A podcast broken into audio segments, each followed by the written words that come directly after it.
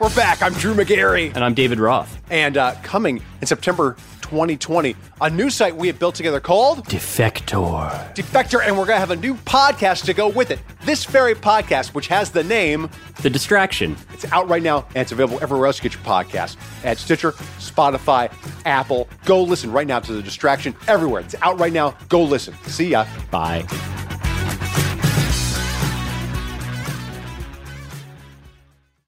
Full disclosure, I went to see a therapist by myself and I ain't even tell Kay. Dead ass. She's still mad about that. I'm not mad. I'm just looking at you because I don't think it's funny.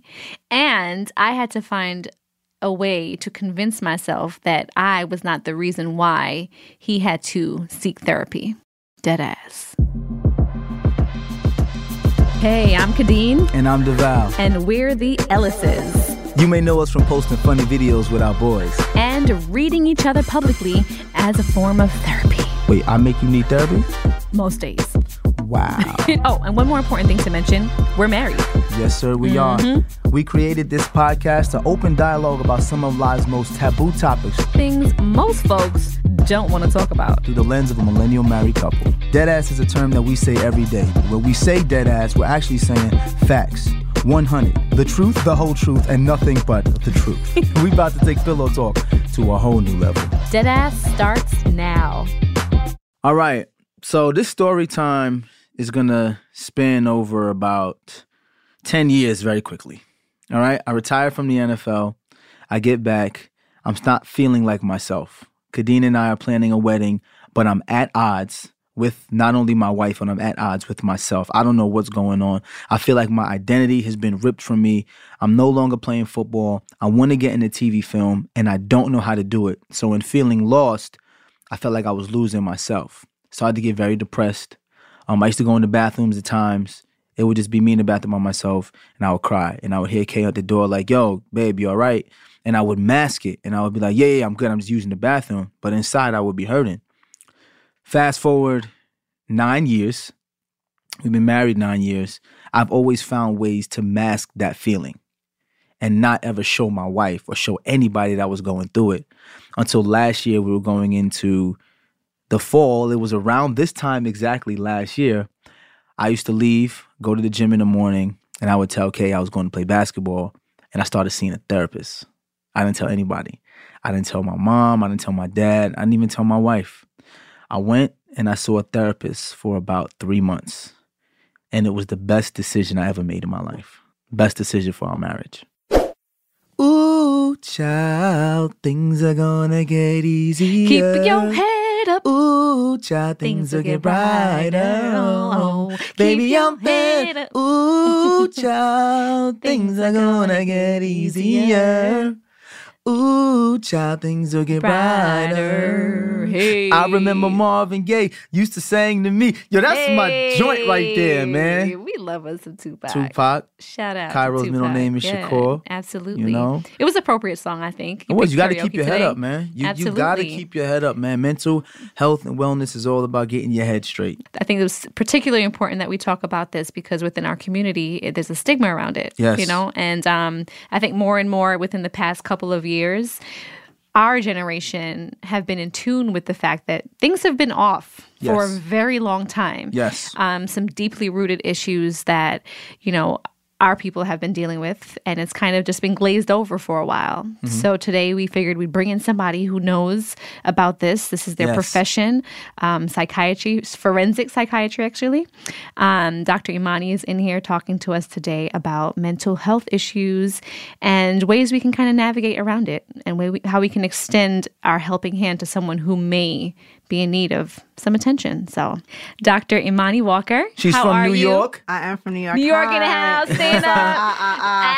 Harlem. Harlem. Harlem. Exactly. Yeah. When, yes. when she started talking when we came in, I was like, she's not from like the LA area. You could tell like you never lost that New Yorkness no, at no, all. No. It's amazing. I love no. it. Thank you for being here with us. Thank you so much for having me. I'm and so, kindly introduce yourself to our guests. Yes. Sure. So my name is Dr. Imani Walker. Um, I am a forensic psychiatrist. So I trained as a psychiatrist and then I did additional training in forensic psychiatry, which is where the law and psychiatry meet. Okay. So um, I deal with a lot of patients who just got out of the state mental hospital. They're fresh out of jail. So in LA, that would be like Twin Towers. And I see patients who have had issues with mental illness. And a lot of times, those issues with mental illness have precluded or maybe even caused some of the crimes or really caused the crimes that Right, they, that right, they right. committed. So I do that. I'm also the chief medical officer of Gateways Hospital and Mental Health Center, which is Wow. a psychiatric hospital here in Los Angeles in Echo Park. And because I'm Jamaican and I like to have all the jobs. And you Jamaican too? You're Yes. Jamaican. Yes. Yo, you just I made didn't K's know day. I was Yes. stumbling upon a yardie. Yes, What? yes, Okay. yes. Nice, nice. So I um I also am Dr. Imani on Married to Medicine Los Angeles, which airs on Bravo Network. Ah, nice. very nice. Is it- is Congrats. it- She is it- said all the jobs. Is it airing now or has so is it, yet to air? Season one aired and it ended in, I believe, the end of April. Okay. So we are actually in pre-production. We're about to start filming um, in the next Yeah. couple weeks. Nice. All the jobs. Get all, all the the jobs. jobs. And I have other jobs too, but I don't I really want to overwhelm y'all's It's all listeners. good. You, That's I knew you had a lot of Jamaicans jobs. do. Mm-hmm. You from New York. You from Harlem. You're a hustler. Hustler. And you Jamaican. Yeah. There you So go. So you know you got to at least have about. 20 That's how it jobs. is. And I need to catch up on TV because Val and I have been so out of the loop with television. So we'll have I to, watch Yo Gabba We'll Gabba. have to be The Loud House. Oh, Three yeah. kids. Well, I don't. I don't watch TV. preschool prep. You know. Yeah, no, I'm I'm all I'm I remember going to Yo Gabba Gabba and they were like raves.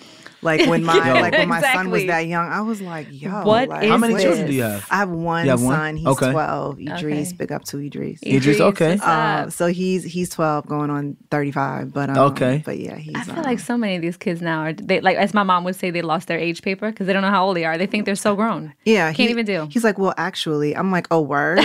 Word. like, oh, okay. okay. Well, full disclosure, Mm-hmm. I can't imagine what it would have been like to have a mom who's a forensic psychiatrist. like you can't lie to that person. You could probably she could she probably reads She him probably, do the you, minute he are walks you in the able to do that? Are you able to read bullshit a mile away? Oh, absolutely. I'm sure See? you can. Yeah, See? absolutely. There you go. But it's also interesting because he, like, we talk a lot about, you know, speaking of the topic of mental health, we talk a lot about our feelings, which isn't something that, I mean, I don't want to characterize all Jamaicans and people of Jamaican heritage, but, But say we it. We know, girl. really didn't like love in a Jamaican household was done was shown by well i provided these things for you we talked about this. We talked about this in our marriage. right like You have like I food to keep the- eat, right clothes on your back, you the go into lights school. are on right exactly and so what more do you want? right right like oh you want a hug now like all right Right. then like all right like okay cool like okay off you go Right. um but i really when I, I knew when i became pregnant with my son that i wanted to break that mold and i it's easy for people and i always say this people do what they know they don't do necessarily what's best Right. Yes. because Right. what's best requires for you to sit and, and evaluate yourself Absolutely. and a lot of people don't want to do that, even me sometimes. So when I had my son, I was like, okay, we're going to say, I love you. We're going to give, you know, family hugs. We're going to do all these things. So back to my point, we talk about our feelings a lot. And so we, I have always loved to, um, I guess, examine characters in mm-hmm. movies and books and TV shows. And so he actually asked me, like, yo, can we see the Joker? Mm. And so we did. And I I was concerned. I was like, well, we'll go. I mean, I'm his mom. I didn't know if it was going to be too scary for him, Right. but it was so dope because I got to sit with him and he was next to me and explained to him, like, yo, this is this diagnosis of the, these are these symptoms. And Right. like, you know, and at the end of it, I'm not going to give anything away, but. Because we're going to see it today. Right. And I was debating if we should take our son who's here waiting. We're like, should we take him to We see have it or an not? eight-year-old. 'Cause He he's said he eight, wants to so I don't know. It might be a little heavy. what I what I would say to him before you go and after you go is that what was so beautiful to me about the movie, yeah, there's some scary parts in it, but it is the story of one person who's mentally ill and knows they're mentally ill and wants the help but can't get it.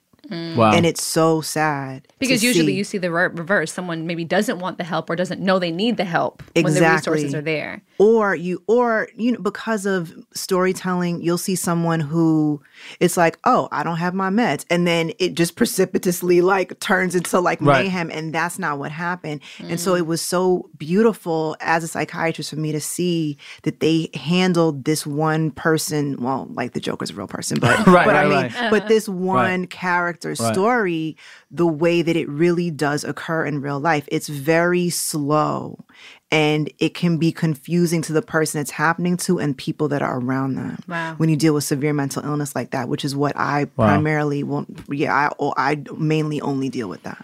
So, question: How do you think mental illness? Uh, why did it become such a stigma in the Black community? Because you hear it a lot. I mean, I, I remember before I even thought about going to therapist, I'm like, I'm not doing no fucking therapy. Like that. My exact words was, "That's white people shit." That's the first thing that came out of my mouth, and then it took me ten years and almost feeling like I was losing my mind to say, you know what, Deval, you might need to see somebody. So I think we really have to go back to you know slavery. So mm-hmm. we've we have collectively been in this country for 400 years, mm-hmm. and not only were we brought not only were we brought here and then had to hopefully live through the the the middle passage mm-hmm. right so now we now we land here now we're like whipped beaten we're interacting with people who we don't have a like Language. we, I, like I'm like we're both brown, but I don't know what you're saying. You don't know what I'm saying. Now we mm-hmm. get forced to speak a language. We are beaten into submission and maybe sometimes death, and we are told by the people that quote unquote care for us not to complain. Right? Right. And so you have to look at where we started out Right. in this country. Mm-hmm. Right. That doesn't mean that's how it was, you know, in our homelands in Africa, wherever that may have been. But we collectively as a people For African Americans. for African Americans, we hold trauma so close to our heart that it becomes That's true. Pathologic. Mm. That's true. Because you've been we've been told for hundreds of years to not complain. Yeah. Not to suck it complain, up. right? Not complain to white folks, and also complain like complaining about your feelings is is white people shit. Right. And again, this Right. this is all indoctrinated into you know what our slave masters told us. Like you got you got clothes on your back, you got they're not good clothes. You got food to eat. It's Right. not good food. Mm-hmm. You should be happy to just be alive. There you go. But that's not thriving. That's just surviving. surviving. surviving. That's Right. existing. And we've Yeah. been surviving for 400 years as of this year. Mm. And I I am happy to know that in recent years, like I would say maybe over the past 3 to 4 years, black folks we have been talking a lot about mental health and we've Absolutely. really been pushing ourselves to Yes. like yo if you got an issue like go find somebody and it's been nice to see psychologists, psychiatrists, other um, mental health clinicians come up with resources to make it available. But sometimes, and you- here and here comes the the critique, right? So, two things. One is that sometimes I see mental health disguised as wellness, disguised as spirituality, like. Yeah, you don't feel good. Go take a bath is not. you know what I mean? Like Right. go get a bath bomb is Right. not. Right. If you're clinically depressed, Right. That's not helping you. that's not helping. Um, the other thing that I really one of the reasons why I thrust myself into the spotlight because really I'm kind of a loner and I really don't like attention like that. But I was like, you know what? Like I'm just gonna put myself out there Right. and be on a reality show. Um, but that being said. I what I'm seeing are is that we're talking about it, but we don't have now the vocabulary mm-hmm. Absolutely. to be able to know okay this person you're having the these symptoms. Let me see if this cluster fits into depression or maybe it fits into bipolar disorder. What what does bipolar depression look like versus clinical depression? Mm-hmm. So now is the time for us to really arm ourselves Right. with the vocabulary and the words in order to speak what we have going on Right. I think a lot of times too, people are concerned about the words or the label. The I get, stigma. and I the, get the concerned stigma with it. around things like that. Um, but before we even touch on that, I want to hear a little bit about your journey. Okay. Why why become a psychiatrist? Tell us about how we arrived here and about, you know, what motivated you to become a mental health professional. So I I'm the product of two very intel- highly intelligent people, my father, my biological father, and my mother. My biological father was essentially abandoned by his father when he was four. Okay. And according to my mother, um, he was found at like four years old um, by himself because he was collecting bottle caps to cash them in for food. Wow. Because his father was an alcoholic and wasn't, you know, was And this was here him. or back home? This was he. He's from um, upstate New York. Okay. Okay. So this was in upstate New York. My mother is Jamaican. My my grandmother is half Chinese and half Jamaican. So long story short, we ended up tracking down our Chinese relatives, and the Chinese side of our family are the ones who have bipolar disorder, whereas the Okay. the Afro Jamaican side of us, that's where the anxiety comes in. So my father, I'm the I'm the I'm the child of an addict. My father Okay. was an addict. Okay. Um, and he's not any longer. He was an engineer and he's still an engineer and he's doing really well for himself. But when crack came on the scene, Mm-hmm. you know, Right. It was yeah. It hit hard. it. It hit hard. and it, it, it was not taking. It's taking everybody by prisoner. Everybody. right, exactly. And my mother's brother or my uncle, he had drug issues as well. So even though I'm an only child, my mother at various points in my life and my during my upbringing took care of my three cousins. Okay.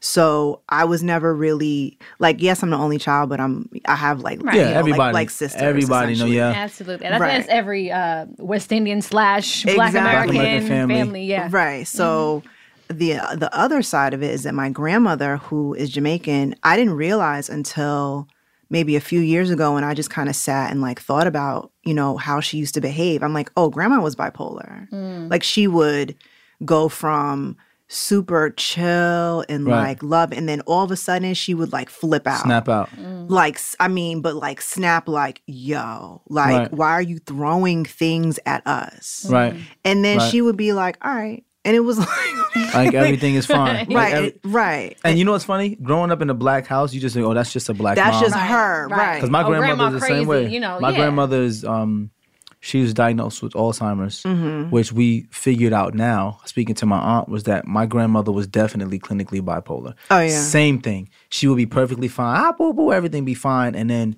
just be like really down. And then if you come in there, she spaz out. Right. and, you'd be like, what? It, like what happened in the last five minutes? No one said anything to you, and I honestly just thought. That's just That's just her. That's just her, and I thought that that's just how black grandmothers are. Exactly me You know, too that's just really what I thought. Me too. And it wasn't until one of my other relatives was actually clinically diagnosed with bipolar disorder. And I know all this is genetic, right? Hmm. So I'm like trying to figure it out because family history, like when I see a patient, is really important. So I'm like, yo, like what's going on? And then I was like, hold up, grandma's bipolar.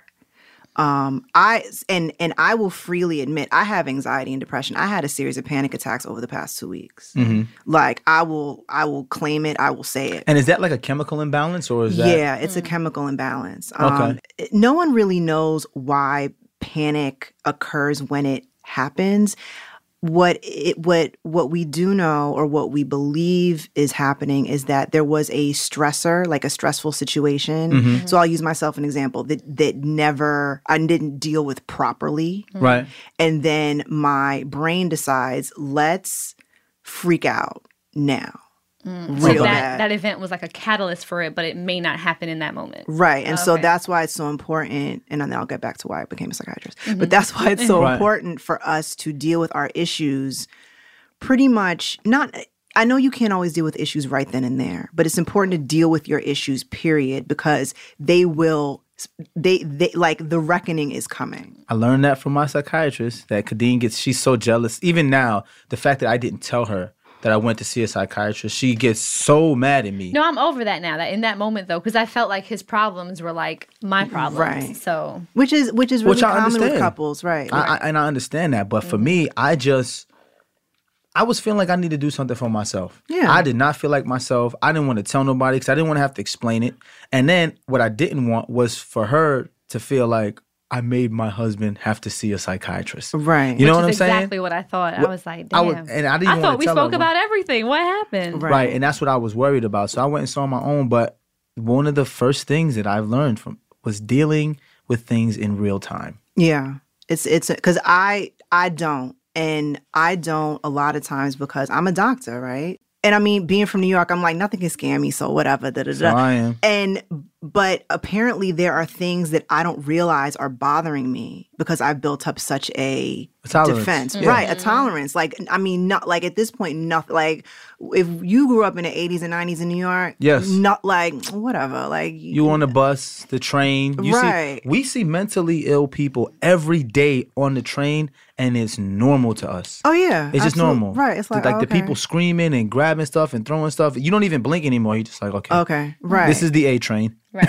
Yeah, literally. right, right, exactly. Literally. But one of the main reasons why I became a psychiatrist is because, so we were talking a little while ago, like we're all from New York, and I grew up on 119th Street in Lenox, which Okay. was different than 118th, and I'm different from 120th. Like it was like going, like I never went on those blocks because I was like, I don't know nobody On over here. block. Like the It's not my block. geography was different. I was just like, like what's going on? But on 119th, like that was Uh-huh. our community, and Yeah. so whether you were gainfully employed, whether you were a wino, whether you were a crackhead, like we all Everybody took knew care. Everybody knew each other. Yep. Everybody took care of each other. Yeah. Yes, looked my out. right, everybody looked out. Like I remember one time, this was when I was older. And my car got towed, and like you know, like older Poppy was like, "Yo, like your car got towed." Like I I, know rang exactly your doorbell is. earlier, right? Like your car got towed. Like I tried to stop them, but you Yes. know, Right. whatever, whatever.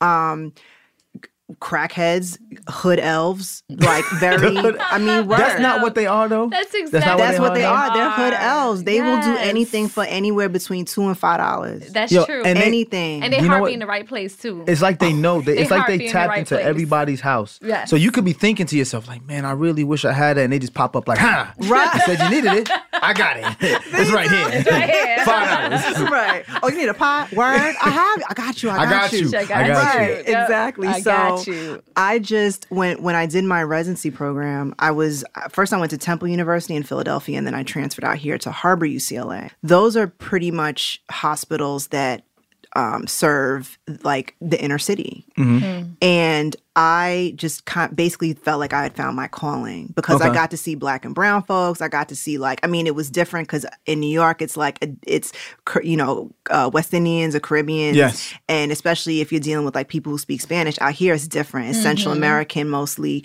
So, and I still don't know Spanish. I only know like bodega Spanish, which I'm not going to repeat here. But Spanglish. Spanglish, Yeah. right? Um, but I felt like I really could make a the the biggest difference with people who society didn't care about. Okay. And those were the people I grew up around. Grew up around, like who- you, yeah. Right. Like who cares about a crackhead? Like we did. We did, but no I'm one else does. No one else did. And so when a lot of my colleagues went off to, you know, like more cushier positions, I not only wanted to stay with the folks that looked like me, but Mm-hmm. I kind of doubled down and was like, you know what? I'm going to work with like people who are in prison and people who are incarcerated because unfortunately we're Wow. systemically disproportionately, you know, unfairly, but sometimes fairly. I'm not. I'm Right, not going to right. say Not that. everybody- Not everybody's innocent, Right. right. Not everybody's innocent, but I wanted to deal with the people who society not only forgot but were afraid of. But but I do have a question though. Sure. because this is what I fear, and this is what I've seen working in the inner cities as well. It's called the school to prison pipeline. Oh, absolutely. And for young black boys in particular, they're quick to label young black boys. And I've heard a lot of moms say to their boys, you know, don't be acting crazy. You know, don't be acting crazy because if they label you, I can't help you. Mm. And I hear that all the time. And these moms, they're single moms. I'm a single moms, and their boys are dealing with whatever issues. And sometimes it may not even be mental illness. Some of them just may have behavioral issues because dad's not around. Right. Exactly. Right. But the first thing that happens is the label ADD, ADHD, you need to get medicated. Mm-hmm. And then once they get medicated, I've noticed that if they have an issue, the police are called Right. immediately. And then Right. once they're arrested, as young as six or seven years old, now you're in the system. Right. Now you're in special ed. And uh, for my brother, my brother works at a District 75 school in Brooklyn, which is where a lot of the uh, special ed kids go, or alternative schools, where a lot of kids who come out of prison or come out of group homes go to this school. Majority was labeled as special ed kids young and could not get that label off, even if they were fine after that. Like, how does a parent navigate if you have a child who you think may have issues? Because that's what I fear as a dad with three black boys. I don't want my boys to have a label.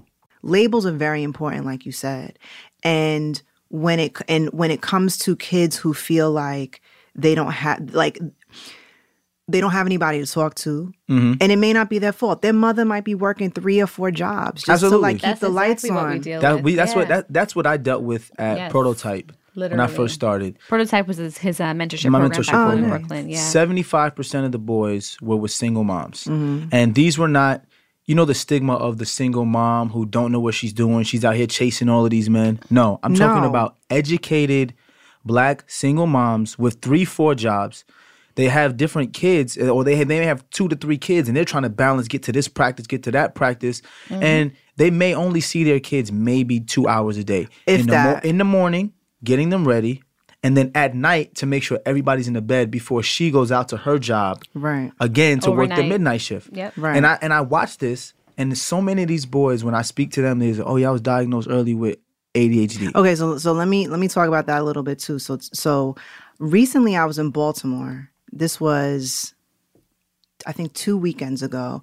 And actually so myself and my mother went Mm. to go speak at a gala that was um, benefiting a school out there called Keys and Powers. And Okay. it was so awesome to see this school had kids, all black kids, it's Baltimore and they had two psychiatrists on staff who were there like all day every day they would do home visits they would the kids could actually like you know go tell their teacher like i need to go speak to somebody now That's and, dope. and so it like at different points during the day i think you know first of all i think that the way just like i my approach to mental health and mental wellness especially with black and brown folks has to be different Right. than what I was taught, which is which was mainly by white folks. Absolutely. Mm-hmm. We Absolutely. also have to take the initiative and change the programs that we're essentially putting our black children into. Your you got to consider your your population. You got to consider your audience. And in this case, the audience are black boys. We as black folks, we our culture is just different. It is, and how we relate to each other. So that's one thing. But the one, the, the second thing that I want to reiterate, which I've been reiterating ever since the study came out, the CDC came out with the study. Did y'all hear about that? Where it showed that black fathers are actually the most More involved. Yes. They're the most involved. Yes. out of everybody. Yes. and the metrics were.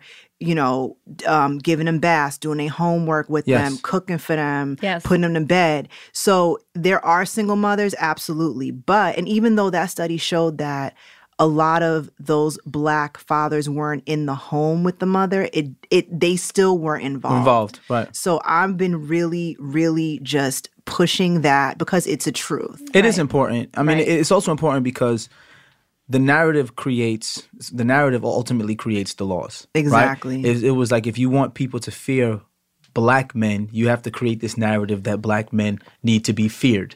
And then you create laws that will help people feel safer when black people are around, which is how or um, not around by or taking not them around, out right? home. Which is how we ended up getting mass incarceration. That's why if you smoke crack, you could get 25 years, but if you do methamphetamines, then you get five years. You know what I'm saying? Right, like right. there's certain rules and laws created based on the narratives. But I'm gonna be 100% honest. That's what made me afraid to go see a therapist, Mm-hmm. and that's what would make me afraid to take my kids to see therapists because I would be afraid that they would get labeled and then end up in that prison. When know, you, went to a therapist, was that was your therapist black? yes. Okay, right. I, I chose that for myself because I wanted someone that can relate to my struggle. Exactly. You know, I didn't. One thing I've learned throughout life is that you really can't blame people for what they don't know. You know, like if they don't know, they really just They don't know, Yeah. right? And um, I learned that um from one of my friends. He was um, I don't know what the politically correct term is, but he his dad was white. Biracial. Biracial. His dad yeah. was white. His I was about to say mixed, but I, I didn't want. See, I don't know. I don't yeah, know either. you- I know nowadays either. you don't know what to say. He's bira- No So. I'll say yeah, he's biracial. Biracial. Yeah. so we were walking around Kings Plaza, and uh, there were about five of us coming from football practice, and the cops pulled us over. This is during the time of stop and frisk. Cops pulled us. Over. What y'all doing? Nah, nah, nah, nah. I'm like, we ain't doing nothing. They're like, y'all can't walk in groups of five in the in the mall. So then they detained us, and they detained us and called our parents. And his dad, who came, who was white, was just like, "What were you doing?" Right. And he was like, I wasn't doing anything. And his father legitimately said to him, So you telling me the cops are just gonna come and just start harassing you for no reason? And I was sitting there looking at him like, Just another day in Brooklyn. I don't think he know his son is black. Also, right, that's uh, okay. You had sex with a black woman and made a black child. Let's just say it, and all this time passed, and you and you live in this country. Yeah. I'm not surprised, You live in a bubble. but I'm just like, word. He live. If you would have heard the, if you would have heard the conversation though, Exactly. if you you'd have been so mad. I, like, I was no, I know mad. your mouth was open. I was, Like, yeah, I was like, really? Like, do you not see what goes on? And he was just like, and, and honestly, I feel genuinely sorry for him because he felt like he could like push his son away from that. Like almost like you're not like you're not black. Mm-hmm. Your Right. dad is white. You know, I always told you, pull your pants up, do this, do this. And I'm just like, he literally was doing nothing. But which but just walking around. Mm-hmm. right. And her his mom is Nigerian. Even though he was white, he's still darker than me. And I'm light skinned, so he's more brown skinned. Right. So it was just like a, oh y'all come over here. And I was like, wow, his dad really don't get it. Right. So when it came time for me to pick a doctor, I wasn't gonna pick a doctor who might not get the struggles I'm talking about because you just don't get it. Exactly. I, So- I recently was talking to somebody, um, and she was saying that she has a therapist, and this woman is white, and she loves her therapist. And she was like, you know, like, and I asked, I was like, you know, is it a problem like with certain things? And she's like, well, you know, she's she is cognizant enough to let me finish, and if there's something that I don't under that she doesn't understand, like I'll explain it. But for mm-hmm. me, I'm like, look, we paying about an hour. You know what I'm saying? Like back to being Jamaican. I'm like, we paying about an hour. Like I ain't got time to explain what a Yes. kitchen is and that it's on the back of your head. You know, what I'm saying? like I can't, like I don't, I ain't got time for that. Like so, let's just, Right. let's just, you know, Where the kitchen at? right. let's just do away with like you know the. Let's just do away with the pleasantries and let's just get to the Get Get to the root bottom of of what it is. right. Exactly. So how do we do that? How do we encourage, like you said, not wanting to characterize all Jamaicans per se, but just within our community of Black folk? How do we now say encourage someone who you feel like may just need to speak to a therapist or maybe dealing Ooh, with a a mental one. issue?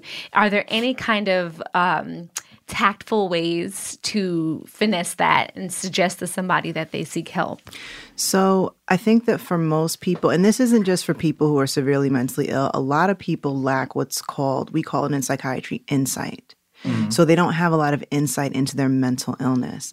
And I, I, look, I will freely admit that's me too. It's hard to be objective with yourself. Yes. Right. So I've been clearly in a state of anxiety f- all year. And, mm. and then recently had these series of panic attacks. At which point my mother was like, "Yo, you got to find a therapist. Like you over here whining. Like this is this is ridiculous." Mm-hmm.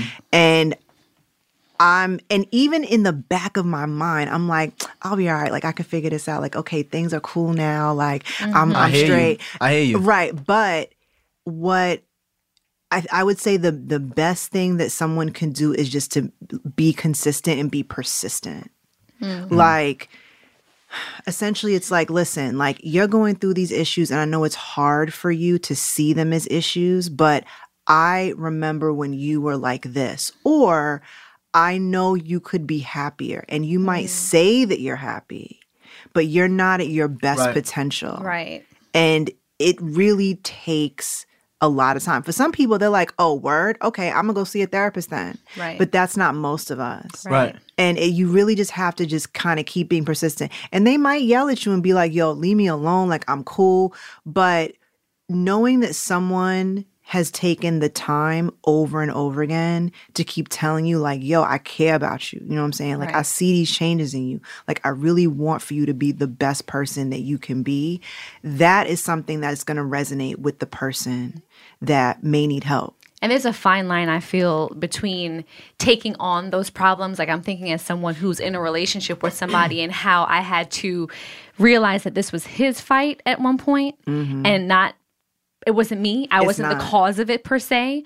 Um, so how would you encourage people, particularly in relationships, to say, Yeah, that was my you know, or is it not? It's not your fault per se, but you do notice this, and you don't want to make it about. I didn't want to make it about me. Although I did low key feel like, damn, what was I not doing to prevent him from feeling this way? Because naturally, you kind of take the onus on you. If, if my partner's not happy or if he's in like a, a slump, it's my fault or I didn't do something or I did something to make that happen. So, how do you encourage uh, couples, you know, or people within relationships to just kind of not take that on them?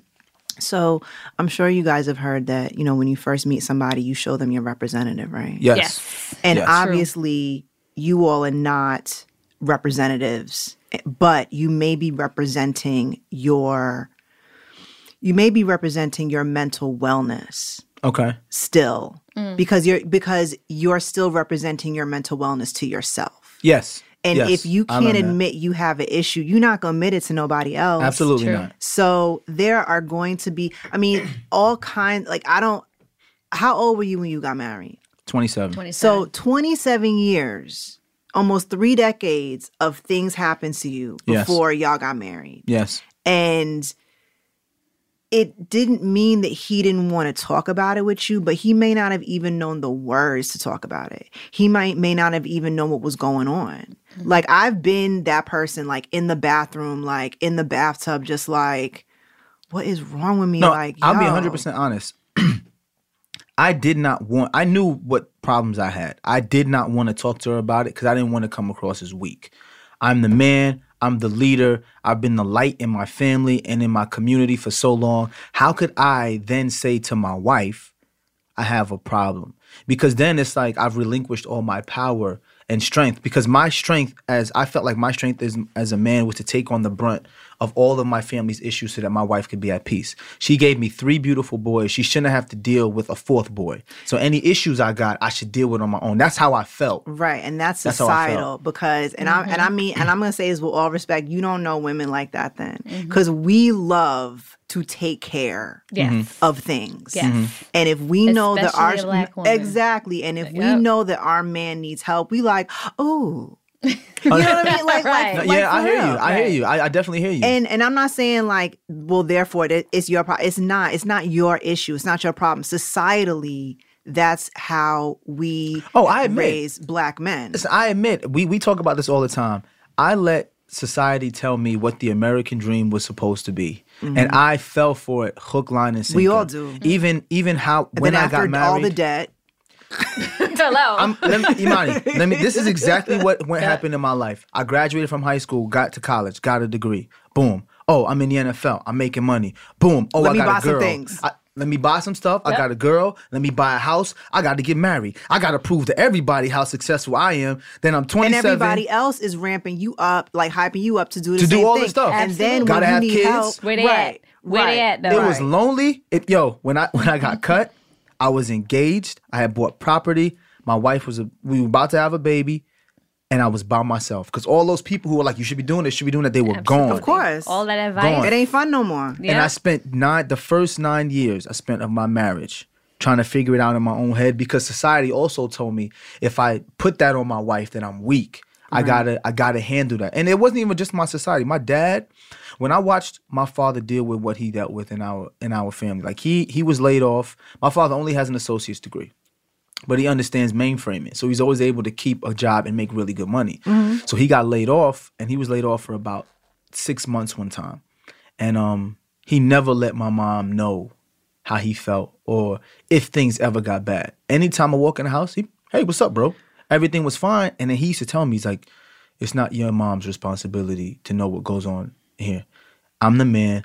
I have to do this. I'll find a way. So I put that on myself because I felt because I watched my mom walking But around the house breed, and nothing that breeds anxiety though, because that's me. What? That that breeds anxiety because I, I'm gonna take a little a little side note, and I just because I've really been trying to tell people this. We as black folks, like yes, I like shiny things too. Mm-hmm. Okay, like I I save up for all that stuff. It's there's a difference between wealth and being rich. Yes, absolutely. I, wa- I, Absolutely. I saw I forgot what what comedian said like oh it was Chris Rock. He Chris said- Rock, I know what you he, gonna he, he was like the wealthy dude is the one signing your check, Yes. right? But then on the flip side of it, rich being rich is loud and wealth is quiet. Yes. And similarly, strength to me is quiet.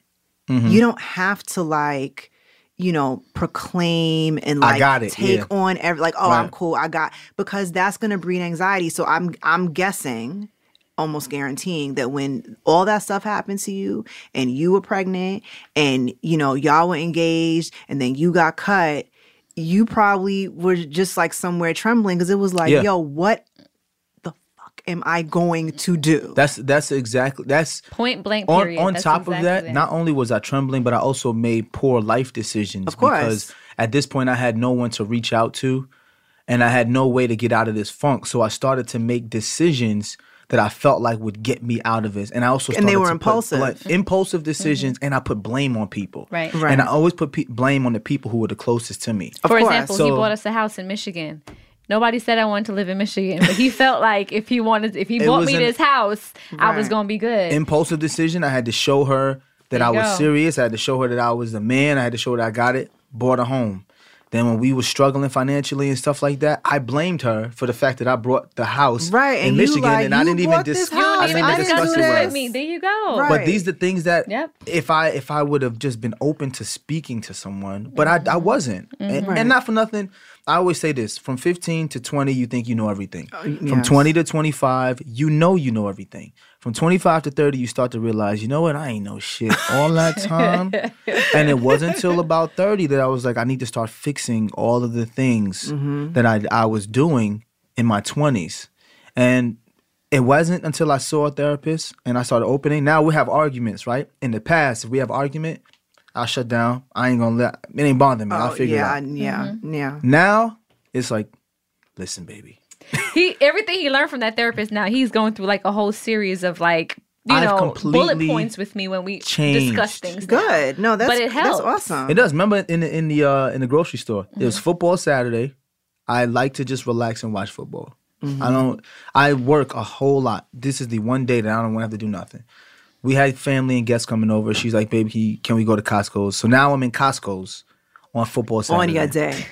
rather than getting upset, which I normally would do, got set, went with her. I just said, "Listen, babe, can you just explain to me why we're in Costco's on football?" Season? He definitely Saturday? had the therapist voice too. I was like, don't try to hit me with that voice. Right. I've also That learned. tone. I've learned from my therapist that how I ask my questions is more important than the question I ask. That's that's true. So I've learned to take. A I'm breath. still getting used to that though, because when he's, he's gets saying it so to me all mad. calm and stuff, I'm just like, yo, why are you talking to me like that? She gets so Why- mad. I'm like, you're patronizing me in this moment, Right. You know, Yeah, I'm, I'm trying not so to we're still trying. patronize We're still you. trying to figure it out because it's just. But like, therapy oh, okay. was so great for me. It made me it made me a better husband, made me a better father, a better business partner. Um, I'm able to see things differently in the world And you because s- I'm able to share. You know, and you start to realize like one of the one of the main reasons why I really want to go to therapy is like I'm going to be 44 in a couple months. Oh, wow. And yeah, and and there are values that I came up with when I was like 6 Mm-hmm. that I still hold to this day. Like don't cry. Crying is weak. Right. Why? Who Right. told me that? Nobody. It's just something that I just have internalized. It doesn't make sense. But to this day, if I shed a tear, I'm just like, look what you did. Oh my God. you beating yourself up. Yeah. Six year old self looking at you like, girl, right, right, get like, it together. Right, like get it together. And so there are things that I'm like, look, I need to undo these things. Yes. Because I can only do but so much. Right. But I still have these like really kind of strange internalized values that Yes. I came up with when I was a kid and frankly like cuz my biological father like abandoned me and my mom. Okay. And so And you at- said he had abandonment issues too because he oh, was it- abandoned. Right. So, it made he, sense. He right. He couldn't talk about it. So he was like, I'm out. Right. But he was also, you know, had drug issues. But these are the things that I concocted, like these values I concocted when I was like 70 years old. Right. Which I still have. And they're Right. dumb. Which Right, is it's hear you. crazy. You, in I- this field, I can see being draining just on you too. Yes, you take on un- everyone. taking on everything, and people unloading onto you. So how do you refuel after this? Like if you're going through something, uh, how do you keep yourself from maybe not trying to like self-diagnose, or does that even help you to do that? You know what? Quite honestly, I I don't really take it home. Okay, it. or- You can separate it. Yeah, I can. I- I'm great at compartmentalizing, probably to a fault. Mm. Um, but I think more so than anything that it- I'm just so happy to be able to help them, and I'm so happy to that they're able to share their stories with me. That I'm I'm just really I just feel so so grateful. Mm. You've heard of people who've been in therapy forever. Mm-hmm. Yes. There's really no endpoint because mm. life every day is different. Things Yes. always come at you. So it's not like, yeah, I did it. Yeah. Yeah. Although yeah. for some people, like when I've been in therapy, it was like, okay, I'm finished. But I, I felt like that. Yeah. I went for three months and I felt like I'm I'm good. Like I feel like I've I've learned some tools to manage my life. Right. And there may come a time where you might need to go back or or Yeah. you know, or not. And that's kind of how I've dealt with therapy, but as far as unwinding, I mean, I a lot of times like I listen to I listen to a lot of music. Um unfortunately in LA we don't get a lot of like reggae or dance hall out here. So no, no, girl, come by, come by our house. I know. My neighbors are probably like, "Where are they from?" I Right, know. like what's going on over there? we play all everything, We soca, everything, reggae. Yeah. Especially stuff. dancehall We gotta bring it out here because there's no culture out here for exactly that. So. but i've i've just learned certain my coping my coping skills are like going to sleep getting in the bathtub um going to the beach like Mm-hmm. and in la we take it for granted that like the beach is like oh well, it's all it's gonna be there right. Right. but I went to my son begged me like a, a few weeks ago, like, yo, can you please take the day off?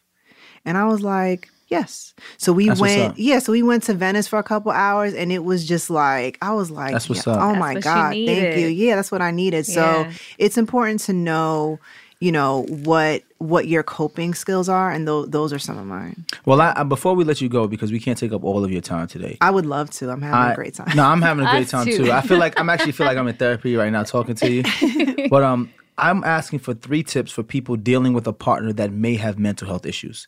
Um, I posted about mental health on my Instagram, and we had tons of comments for people asking me, "Well, you know, I think how how much is it? Like, how much do you deal with until you say enough is enough?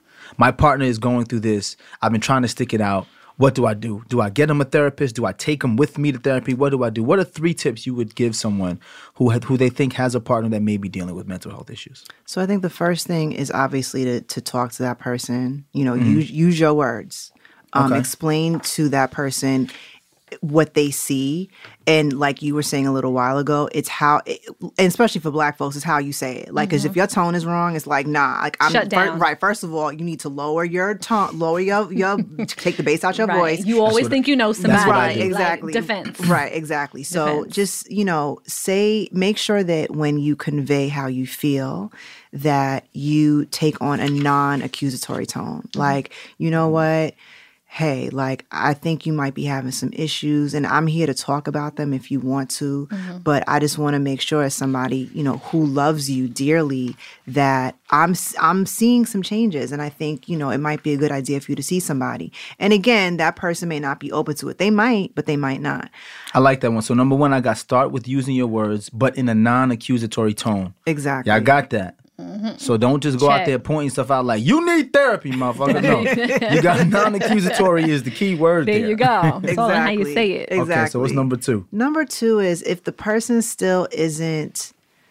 willing to go, that might be the time to maybe bring in like a relative or Like a mini intervention, yeah, well, but but not intervention. not I know that word. intervention, but like maybe you know, like I, I'm making this up. Maybe you married to the person, Okay. and you want to talk to like their close cousin, So or try a third party. try a third party because that because you see that person every day and so that person who might be struggling might be like well you can't objectively you know what i'm saying like Right. look at me like that so if it's if it's another person they could be like you know what i kind of feel like mm-hmm. these are the things i'm seeing too Okay. or or whatever but i think it's a good idea to go with someone the person knows mm-hmm. before you jump and find Absolutely. some- Outside an help. outside help because then they might be like nah That's when the defense comes up. right exactly So I have try a third party as a conduit. But Exactly. familiar, Familiar. familiar, Familiar third, third party. party. So number two, try a familiar keyword there, third party as a conduit. Like that time you brought my sister in to tell me I was being mean. Yeah, yeah, because I didn't want to tell you directly that you needed co-sign. therapy, so I told your sister to tell you. There you go. Y'all ambushed me, but whatever. We all, you know, what Jamaicans, we always get told we mean, and it's not. We just very factual. And you know, I'm very direct. Exactly. And sometimes my tone, Deval will be like, why you said it like that? And I'm like, I don't think I, know. said it no kind of way. Exactly. Jamaicans Maybe never think my- y'all mean. maybe it was- We're Jamaicans not. never think y'all mean. Why? Don't group us all together. Don't group us all. together. Look, if you look like a turtle, and I tell you look like a turtle, like why am I mean? No. Like, Now you, know mad what because we honest. Right. You know what you look like when you left the house. Because I you didn't won't make say you like that. You, won't You know you it moving mad sweetly, slow. though. You won't say, you know, you won't say nothing like, "Hey, babe, you know, you, You kind of look, like a turtle." No. No, I'll come in. You better look at this liquor turk, boy. Look at Thank this God. little turtle ass nigga. Look at Damn. Why I gotta say it like that, They got the nerve to have on a turtleneck.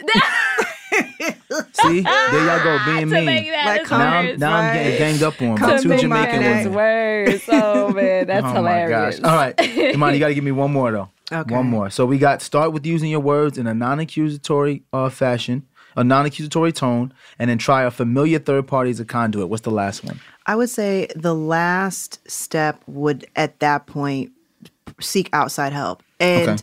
that could mean a therapist. And it doesn't have to necessarily be a psychiatrist because mental health clinicians can be social workers, they can Ah. be psychologists, Okay. they can be marriage and family therapists, but just someone who makes it their purpose, their career purpose, let's say, Mm-hmm. to help other people through therapy.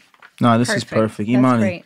Thank you so much. Wow. course. Thank you so was much. great. This I'm was so fun. glad to be Speaking about here. mental health is often very like draining and tiresome. I felt like we had a mm-hmm. good time today. Oh No, yeah. I did feel like we had a good time. Yeah, today. Other than you two picking it- on me, I, I didn't enjoyed say today. you look like a turtle though. Ah, that's it. Exactly. That's it. With a turtleneck we were coming in my hypothetically neck. speaking. You know what I mean? Hypothetically to- coming in my turtleneck. Your neck. Uh, there you go. so Imani, if anyone wanted to find you, tell us you know your handles, if you have a website, blog page, whatever. Sure. So I'm Dr. Imani. Um, and if you want to follow me on Instagram, which is where I primarily am, it's I'm at doctor, which is D O C T O R dot Imani, I M A N I. I have a website uh, with all kinds of information. My website is Dr. D O C T O R dash Imani, I M A N I dot com. You're not leaving yet. You can actually. We, we have to do listener letters. Do you have time to stick around Yeah. with us? Oh, perfect. great. so Absolutely. Dr. Imani's going to stick around with us. We're going to take a quick break and move into these listener letters after we get to some ads. Stay tuned.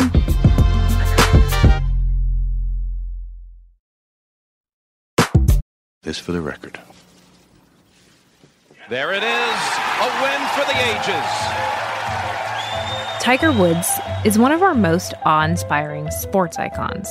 And his story, it comes with many chapters. I am deeply sorry for my irresponsible and selfish behavior. But here it is. The return to glory. This is All American, a new series from Stitcher, hosted by me, Jordan Bell. You realize Tiger Woods doesn't know who he is. Best in the history of golf. No question in my mind. And this season, with the help of journalist Albert Chen, we're asking What if the story of Tiger Woods that the media has been telling, what if it's been completely wrong? All American Tiger is out now. Listen in Stitcher, Apple Podcasts, or your favorite podcast app.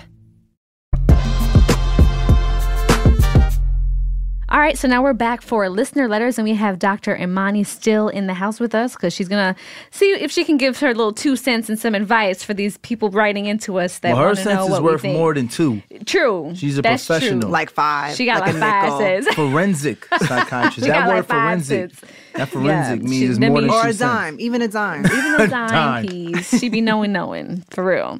All right, first question. You want to go, babe? All right, I'll, I'll read this one. Okay. Go for it. Me and my husband have been married for nine months. He lost his job. I'm a stay at home mom. Our son is five months old, and I know he's feeling down and less of a man because he lost his job. Damn. We have to move back to my parents' house. Ooh, until we get back on our feet. What are some things I can do to to keep his spirits up in this hard time? I don't want him getting depressed. So Wow. I think the first thing to do is to just always keep the lines of communication open Mm-hmm. because as we talked about, black men in particular will internalize everything Yes. and not speak up. Yes. Yes. And i know that this this person's husband may definitely be f- taking on a lot of guilt, may feel very ashamed. And when those two things, along with depressed mood, and then you have maybe this person might end up with decreased motivation, what, Yeah. what you really want to look out for is that the person doesn't fall into a clinical depression. Yes. Oh, okay. Which doesn't mean that the person, you know, And this- what's the, what's the difference between just depression and clinical depression? Real so quick. so being depressed which is kind of basically a colloquial term is like oh i'm sad Right. right, mm-hmm. having be having clinical depression means that you have certain symptoms depressed mood um, you may have poor motivation, sleep changes, either sleeping too much or sleeping too little, Ah. issues with concentration, which is always going to be poor, um, low energy, like fatigue, Okay. um, having feelings of guilt or shame, losing interest in usual activities. And for people, when they get really, really uh, uh, clinically depressed or really severely depressed, they might have start having feelings of um, having thoughts of suicide. Uh-huh. So That's a lot deeper than just saying, "Hey, I'm sad." Right, I'm Right. sad, which is Right. why it's important in this period of time for Yes. them to keep the lines of communication open. Absolutely. Because if he starts internalizing that, especially like having to move back, um, move into Her um, her parents' parents' house, Mm-hmm. you know, you also might be dealing with their parents and then her her his father in law. Yes. You know what I'm saying? That's a- that's a lot. There on can be a lot of That's things a that lot. go in That's a lot. So it. I would say, you know, for someone like me who I have had clinical depression, I haven't taken medication, but what I do on I do certain things on the daily to Mhm. prevent these things from happening. So I work out every day. Mhm. Like every Mhm. day, whether it's going hiking or going to the gym, because that releases serotonin into your brain and that helps keep your mood uh, elevated Okay. to the point where you don't get depressed. It's just important to make sure that he that that he's able to feel know that he's loved Yes. and know that it's not his fault right because just like look i have clinical depression because my dad w- was clinically depressed it's Right. i didn't step on a nail and right, and right, got right. it right right, right. It's hereditary. Right. This person lost their job. That's not his fault. Right. Right. And so it's just important for people to realize that because or his the people that are surrounding him to realize that because if not it starts people start to get resentful. It's can funny you said happens. resentful. I, remember what we talked about? Yeah. He's he works. She's a stay at home mom. He's gonna start to feel first. He's gonna have resentment towards himself Mhm. because I can't take care of my family. I have to move back into my wife's family's Parents' crib. parents' house. Her dad is looking at me when I when I gave my daughter to you. It was under the belief that you were gonna take care of her and yourself and your child. So I know that's gonna hit him automatically. As a man, I know it's gonna hit him. One thing I would tell her to do is get on a routine of waking up, waking him up. Do the same routine you did while Get he was him working. up. Get him up. Mhm. That's Get him the thing. up. Get him up That's and get him important, 'cause The if he exact- stays in bed- that's, Right. That is the. Remember when I was going Yep. through my moments? Exactly. We used to get up together when when I had just got back from the NFL. Mhm. It was the same routine. I still got up. I had to go out and figure out what I'm going to do. I'm not going to figure it out while I'm in the while I'm in the bed. Right. You know what I'm saying? Right. So I And figured still, it out. I always found ways to try to make him know that he was still appreciated too. yes. You know, 'cause Exactly. if he didn't feel that either, I knew for sure he was going to be like, "Damn, I don't have a job, and I'm back in my parents my in-laws' house." Right, Sweetheart, You know, so- communicate. Communicate. Get him up in the morning. Yeah. Continue to move together like he's still working. You guys will be fine. If you're spiritual, happens. pray on it. And you actually may find that now that you guys have some time, like reframe it. That Mm-hmm. that's also important too. Mm. Like it's like, oh, you know what? Yes, you're gonna look for jobs and all that, but now we get to like spend more time as a family and during That this short will period bring of time. some happiness to him. Right. Yes. Instead of just being like, damn, I fucked up. Like, no, like, you know what? You didn't it this is not your fault. Right. Yes. And on top of that, like now we're gonna like bond a little bit more because maybe your next job you'll be super busy and I won't be able Yes. to see you like that. That's a good so point. reframe it and and use it for what it is. Yes. For sure, absolutely. And Good oh, luck to you before we move on to the second one, get out your parents' house during the day. Yeah. Don't just be there Don't just there. be there Right. Get out, Maury. take some walks in the park. Yeah, This way you don't got to keep hear from your father-in-law. All right. for sure. All got right, it. question number two. Currently, I'm a Uh, currently I'm in college in New York, and my boyfriend lives in Texas. He comes up to visit me when he has time, and I always feel bad because I'm not able to travel as much due to being in school and building my business while in school. He's very supportive in all in all that I do, but we seem to bump heads a lot when it comes to the emotional health between us. I grew up in foster care in New York, and he comes from a great family full of love, and they've always welcomed me. I'm actually afraid of meeting them and taking that step forward because how I interact with people is very on guard, and I don't know how to exist in that kind of atmosphere. My emotional health causes us to have friction a lot, and my question is how do I explain that I'm not ready to move forward because I'm still dealing with trauma from my own family without making him or his family feel that I'm not interested in getting to know them? I mean, she explained it. I'm about to say it. Yeah, it's right like there. that's She you just just said it. say right. You say what You you, just just, said. I- right I- now, part of it might be that she's afraid to say it, Right. which which I can understand too. But I would just start with talking talk talk to your boyfriend and say exactly what you said. Like ri- say exactly what you Verbatim. wrote. Verbatim. Because reading it, I got it. Right, Yeah, absolutely. Because if she was here reading it, I'd be like, "What? With- What else do you want me to say?" And you, if you're saying he comes from a great family full of love, that They'll only I feel like they Of would embrace you even more Absolutely. and try to go out their way to make you feel more comfortable. Absolutely. And also, you know, please, like, whether it's through your school or elsewhere, like, get therapy. Because trauma, Yes, deal with that. oh my God, Yeah. like, trauma is something, like, I say this all the time. Like, I can throw all the medications at somebody, but if they have trauma that is not resolved, There's nothing you can do about that. Right. And they're just going to keep making decisions that are like, what are you doing? Because they don't know necessarily how to trust other people or interact with other people in a meaningful way.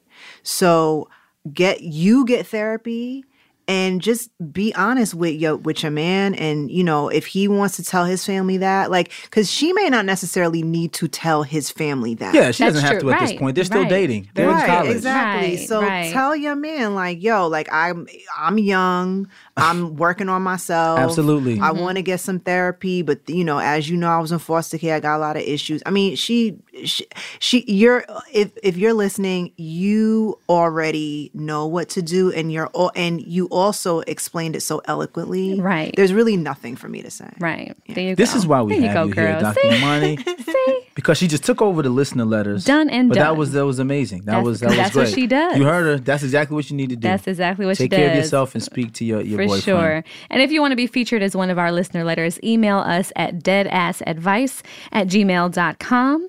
And we're going to move into a quick moment of truth. You know, normally, Dr. Imani, we do a moment of truth where we kind of, what's our takeaway from this whole episode? Like, what did we gather from it? What's what did we learn from this episode? Do you have something you learned, babe? Um, I, I've learned that mental health is a stigma in our community from 400 years of the way we've survived in this country. And until we as a people unpack that, acknowledge that, we won't be able to move forward and feel better about mental health. Right. So we have to, as a people, just understand why we are the way we are Right. and deal with it. Right. And I, I've got a greater understanding, and I know that there is so much value in being able to just speak about things and Yes. holding things inside is never the, the route to do to go especially because that's things that have, that have been embedded in us for so long but there is no embarrassment around that and people shouldn't feel embarrassed I like to say that. how they feel I and like to, that. to know that there are people out there who are professionals that can legitimately help you navigate what you've been feeling so don't be afraid to get some help Can I just add a truth? Absolutely. Please, this is why you're here still. yes So one of one of the reasons why also there's so many reasons why I became a psychiatrist, but one of the reasons why I wanted to become a psychiatrist is because you know as Black people collectively we are amazing, beautiful beings, and we have been able to make it this far in the world, and every in every walk of life we touch, we're, we're still the trendsetters. We're still you know Facts. the people who are showing other people how to do things, Mm-hmm. and if we can just get our mental health together, oh my God. Could you imagine? Can you oh. imagine? Could you though? imagine? Can you? It, you Leaps know what? and we bounds. we be like Earth, Wind, and Fire covers, like like like pyramids, and like you know, like sh- sh- shining in gold. And It's true though. Exactly. It's true It's- it's so It's true. so It's so true. true. It's so true. It's so true. It's so true. Thank oh you so gosh. much, Thank girl. you so much. Thank you so much for we pray having all the best for season two with your Thank filming and all that. Um, oh my goodness, such a great time. It was. You gotta have you back. Of course, I'll be back. anytime, anytime, just call me. I'm always down, and plus, we all from New York. So. You know exactly. You know what I'm saying? At, at the very least, we can kiki I about get to some hit New you York up. You stuff. mind? Yerp. Yerp. Be sure to follow us on social media. I'm Kadeen I am. And I am Deval. And if you're listening on Apple Podcasts, be sure to rate, review, share, subscribe, tell your friends, tell your family, all that good stuff. Dead ass. That ass, folks.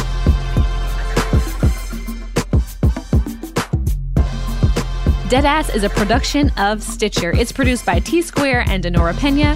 Our chief content officer is Chris Bannon. Our associate producers are Kristen Torres and Treble. Our studio engineer and original music is by Brendan Burns and mixed by Andy Kristinsdottir.